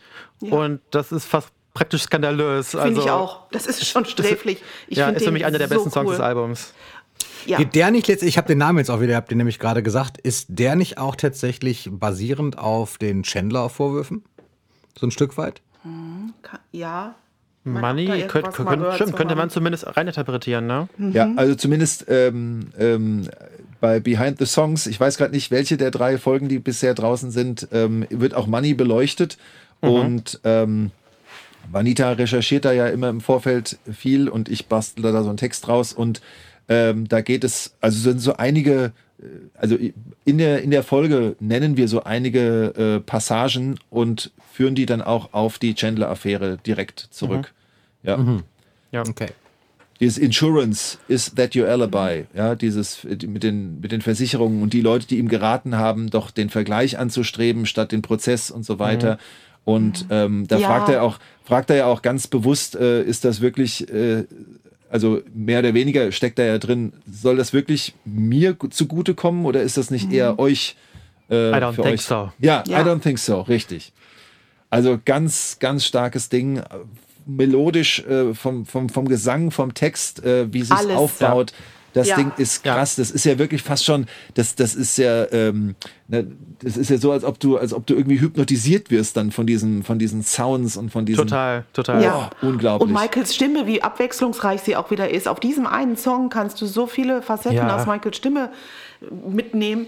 Also äh, ich glaube, viele, viele Leute kennen diesen Song noch nicht mal, ob sie, Mhm. obwohl sie vielleicht das History-Album zu Hause haben, aber die haben es vielleicht einmal durchgehört, dachten, es wäre so ein Lückenfüller. Ähm, ist er ja gar nicht. Ist es nicht, Der überhaupt nicht. Einfach mega. Und äh, ich spiele auch gerne Money mal Leuten vor, die sagen, was gibt's denn noch so von Michael Jackson? Mhm. Und da ist es einer der ersten Songs, der mir immer einfiel oder einfällt, wo ich immer denke, das muss ich dann unbedingt mal vorspielen, weil ja, und die meisten Leute, also, was heißt die meisten? Ich habe noch nicht einen gehört, egal auf welches Genre derjenige sonst steht, der gesagt hat, das ist aber ein schlechter Song, sondern alle haben gesagt, mega Song, warum wurde der nie als Single veröffentlicht? Gute Frage. ähm, ja, also ich liebe ihn. War wohl Kann ich- geplant, den als Single zu Ja, veröffentlichen, habe genau. ich gelesen. War mal, war mal angedacht, ja. Und Jenny, ich kann das bestätigen, was du sagst, äh, wenn Leute sagen, hier, was gibt's denn sonst noch so? Denn gerade diese Hist dieses History-Album, ähm, spätestens bei der Veröffentlichung von They Don't Care About Us, also ähm, das war so, das habe ich auch noch so als, als Moment gespeichert, wo plötzlich dann so auch Leute, die, die einfach nur wussten, äh, Matthias hört halt Michael Jackson, ähm, ist halt so, ja, können wir jetzt auch nichts dran ändern. Und die kamen als They Don't Care About Us, da, die kamen dann damals zu mir, weil sie den Song haben wollten. Den musste ich ihnen dann überspielen, ja, noch schön auf Kassette überspielen. Und ähm, dann haben die meisten noch gefragt, was, was ist sonst noch so, was, was kannst du uns sonst noch empfehlen? Und dann habe ich meistens noch äh, Money drauf gemacht. Also das passt sehr gut. Wobei, ähm, vergesst nicht, ne, bei Money ist natürlich auch ein dickes Sample drin. Also der ganze Beat ist ja nicht von Michael. Das, ist, äh, das ist ja Norman Cook ähm, aus einer Loop Collection. Und ähm, wenn ihr da mal schaut, ich fand den Beat nämlich auch sehr geil und hab's mal gegoogelt und hab mal geschaut bei Who Sampled wieder und äh, da findet ihr das Original Sample und es ist eigentlich eins zu eins das, was im Song halt vorkommt. Also ist natürlich eine Bombe, klar, auf jeden Fall, aber eben nicht von Michael. Ja. Sondern eben da in dem Fall ein super Sample. Aber ich habe gar nichts gegen Samplen, das, ist- das soll es nicht schmälern, im Gegenteil. Ja. Äh, ich finde, das ist eine, eine großartige Art und Weise, eben ähm, damit Musik zu kreieren auch. Du weißt ja, Total. Wissen ist Wissen, wo es steht, beziehungsweise Kunst ist Wissen, wo es herkommt oder wo, wo man es hernimmt. Und Michael Ja. hat das also so schön zusammengepackt. Ja. Und ich habe mir immer gewünscht, dass Michael den Song mal live performen würde. Und ich weiß noch, in, irgendwann hatte Michael doch mal eine Umfrage gestartet, welche Songs soll ich spielen bei This Is It. Irgendwas war da und da konnten wir alle abstimmen, welche Songs gespielt werden sollten bei This Is It. Und ich habe auf, also ich habe auf Money gesetzt und ich habe gedacht, wenn ich Money einmal hören darf live, Ja. das wäre cool. Ja, schade, dass es nie geschehen ist, aber ich, das ist wirklich einer meiner Favoriten, höre ich immer wieder gern.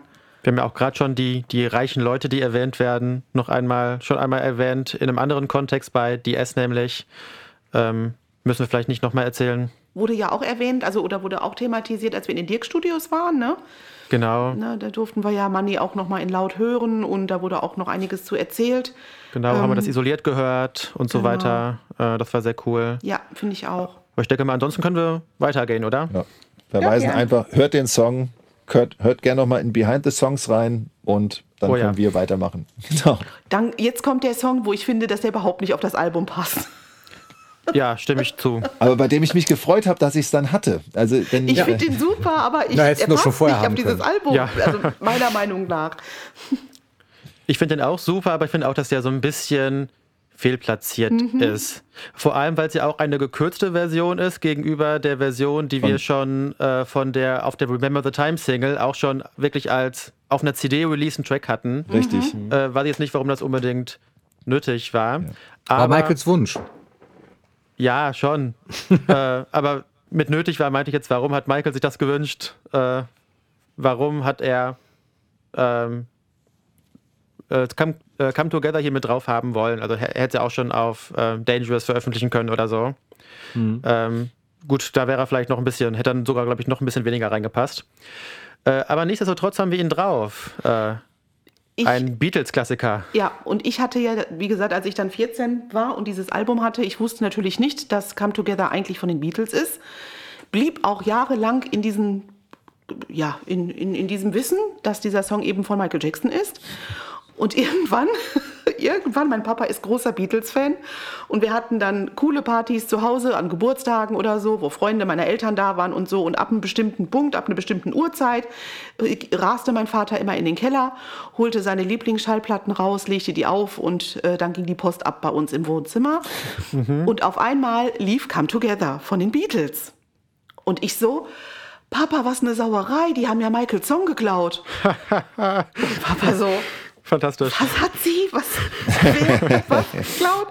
Bis er dann verstanden hat, dass ich meinte, Come Together von Michael Jackson und er so, hör mal, die Beatles waren eher nicht, ne? also äh, einige, einige, einige Jahre und äh, dann hat er mir erstmal erklärt, dass der Song eigentlich von den Beatles ist. Dann habe ich mir den ganz genau angehört. Dann habe ich nochmal Michaels Version gehört und war bis heute bin ich der Meinung, dass ich Michaels Version lieber mag. Sie ist irgendwie fetziger. Also ich, ich mag die Beatles auch, keine Frage, aber ich mag Michaels Version lieber von Come Together. Ja, ah, da bin ich, da, da kann ich nicht bei äh. Also Nein? ich finde Michaels Version total cool, allein mhm. deshalb, weil es in Moonwalker gefeatured wurde und das mhm. für mich so ein so ein wertvoller Moonwalker-Moment war, als ein Song, der nicht physisch released war und den du auch nicht über einen Stream hören konntest, weil es natürlich viel zu früh war für Streams. Mhm. Aber äh, wenn du einmal Ringos äh, ja. Drumspiel ja. hörst, dann kann da Michael nicht gegen an. Das ist einfach, da kann die Stimme machen, was sie will, aber äh, so ein, so ein solides Beatles-Arrangement und so ein solider Ringo Starr an den, an den Drums. Ja, Nee. Also ich finde den halt was langweilig das, von den Beatles. Sagst, also ich finde ihn so ein bisschen langweilig. Langweilig, Jenny, ja. jetzt kommen wir auf. Leider ja. Jetzt, Leider jetzt, ja. Aber Jenny, die Folge enden. Jenny, zu, zu, nur zur Beruhigung, ich bin auf deiner Seite. Nein, und ich war jetzt, und ich war jetzt sehr gespannt, was Jonas und Tim sagen, weil ich nämlich, weil ich nämlich ausschließlich Beatles-Fans kenne, die anerkennen, dass Michaels Version ähm, noch einen kleinen Tick besser ist. Das finde ich jetzt interessant. Mhm. Deswegen war ich gespannt, was ihr zwei sagt. Ihr seid jetzt die ersten Beatles-Fans, die ich höre, die das nicht so sehen. Okay, zwei gegen so. zwei. Nee, es also, ist einfach anders. Es ist es anders. Ist, es ist völlig anders und Michaels ja. Version ist super. Und ich mag, also ja. also ich finde die tatsächlich auch sehr, sehr abwechslungsreich. Ich mag es ja. nicht, wenn Coverversionen so nah am Original sind. Und das ist Michaels Version definitiv nicht. Ja. Und deswegen hat die auf jeden Fall einen sehr hohen künstlerischen Wert für mich und definitiv auch eine Berechtigung zu existieren. Aber wie Tim schon sagt, die Drums von Ringo fehlen. Das ist auch, genau das wollte ich gerade auch sagen, Tim. Also, du hast mir wirklich die Worte aus dem Mund geklaut. Also schön, schön, dass wir da irgendwie einer Meinung sind. Ja. Der Podcast ist gespalten. Das, wir werden uns jetzt trennen wie die Beatles, weil ja. äh, wir uns hier nicht einigen können, welche Version zusammen. das ist. Ja, aber ich liebe die Michael-Version tatsächlich auch. Vor allen Dingen ähm, war ich heilfroh, als das die B-Seite von äh, Remember. the Time war. Ja. Und ich Kann das ich im Laden gesehen habe, als das die Single auf einmal gab. Ich habe mir die CD gekauft, die habe ich auch noch hier stehen natürlich, klar. Und da war es dann drauf und ich, das habe ich mehr gehört als Remember the Time zu dem Zeitpunkt, weil das einfach, wobei kann man nicht sagen, die liefen beide gleichberechtigt, glaube ich. No. Und Michael ja. ist halt auch gemein, weil ich, also ich kenne auch viele Mädels, Frauen, die das genauso sehen. Äh, wenn ich den Song höre, ich kann nicht den Song hören, ohne an ihn zu denken, wie er in seiner Lackhose mit diesem gelben Hemd äh, dort performt. Also das ist einfach so schön anzuschauen. Und ich kann den Song nicht hören, ohne ihn so zu sehen das, da hat er uns echt was Großartiges geschenkt ja. und auch mit Jennifer Betten da zusammen nochmal. Mhm. Ähm, ja. Aber dann habt ihr den Werdegang jetzt quasi wiedergegeben, also 88 genau. auf Moonwalker erstmalig zu sehen und zu hören. Mhm.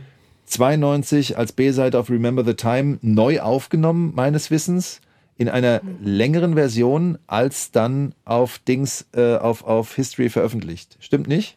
Nee, also, auch, nein, das, das wurde 1987 aufgenommen. Okay. War, war übrigens Side Fact die erste richtige Zusammenarbeit mit Bill Bottrell, der hat das irgendwie produziert. Ja. Ähm, und dann kam das in dieser längeren Version, also dieser irgendwie über fünfminütigen Version auf Moonwalker.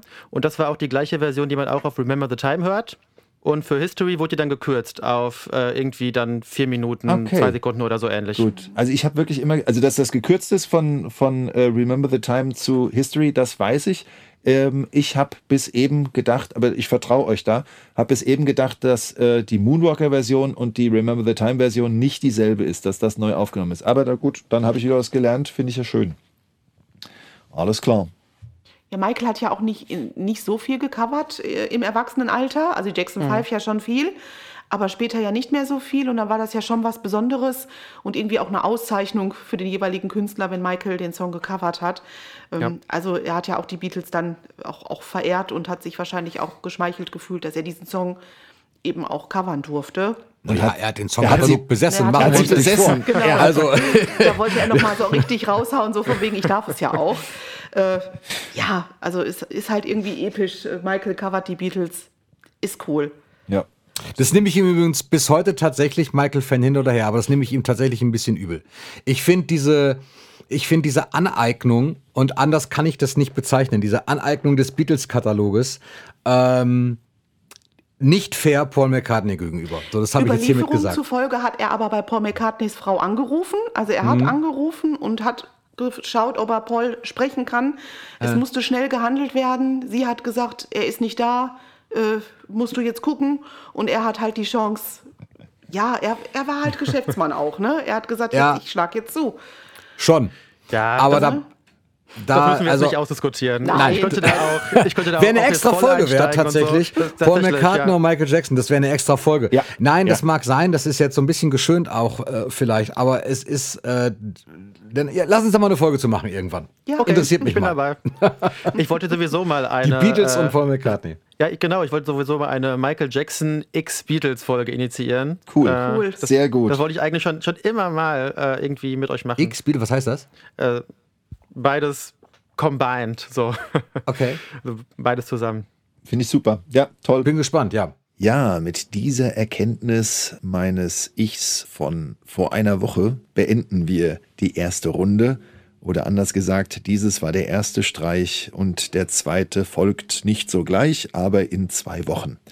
Wir haben das an einem Abend aufgenommen und es wäre für eine Folge einfach zu viel. Deswegen haben wir gesagt, machen wir dann irgendwo einen passenden Cut und hier erscheint es uns doch als sinnvoll. Natürlich gäbe es noch viel zu sagen. Vieles wird auch noch gesagt in zwei Wochen. Manches bleibt wahrscheinlich unerwähnt. Mir fällt jetzt gerade ein, wir haben, glaube ich, bei Stranger in Moskau gar nicht erwähnt, dass die Melodieidee ja auch für Sonic 3, für das Videogame äh, angedacht war. Hört mal rein bei YouTube, könnt ihr gerne mal gucken. Ihr könnt auch gerne weitere Dinge, die ihr vielleicht wisst, die unerwähnt blieben, in die Kommentare schreiben. Da freuen wir uns gern drüber. Dürft positives Feedback geben, dürft auch gerne äh, Optimierungsgedanken reinschreiben. Wir freuen uns über Feedback. Dankeschön. Ja, dann bleibt mir noch eins zu sagen. Wir werden nach dem History Teil 2 dann noch eine Folge in diesem Jahr wohl rausbringen und das soll ein kleiner Jahresabschluss sein. Und bei dem wollen wir eine kleine Verlosung begehen. Da gibt es einen Hauptgewinn, so möchte ich es mal nennen, in mehrfacher Ausführung. Und zwar handelt es sich da um ein absolut uniques Plakat. Wir haben dieses geniale Cover von Annette Jung zu unserem Halloween-Special, zum Captain Neo Hörspiel. Das haben wir uns eben in, im Großformat anlegen lassen. Jonas war so nett und hat sich darum gekümmert. Und das haben wir nicht nur für uns anfertigen lassen, sondern eben halt noch ein paar mehr für euch. Und wenn ihr das oder vielleicht auch äh, noch einige weitere Preise, die wir noch in alter Tradition quasi auslegen werden, wenn ihr davon etwas gewinnen wollt, dann schreibt uns doch einfach eine E-Mail. Der Podcast hat eine E-Mail-Adresse, die lautet der mjpodcast@web.de. Der mjpodcast in einem Wort at web.de. Betreff Michael Jackson is the King of Pop. Und natürlich dürft ihr uns gerne auch was reinschreiben in die Mail. Ihr dürft Wünsche äußern, vielleicht für neue Folgen, fürs nächste Jahr, für uns persönlich, für den Podcast, wie auch immer. Ähm, könnt uns auch gerne mal mitteilen, was ihr euch so wünscht, ob es vielleicht ein maikliches Weihnachten gibt und ob es vielleicht auch maikelige Vorsätze gibt bei euch. Das finden wir alles ganz spannend. Auf jeden Fall alle, die sich melden, kommen dann in einen Lostopf und dann vier Wochen nach dieser Folge bei der Folge zum Jahresabschluss werden wir dann unter allen Einsendern die Plakate und die Zusatzpreise dann verlosen. Das wird bestimmt sehr lustig.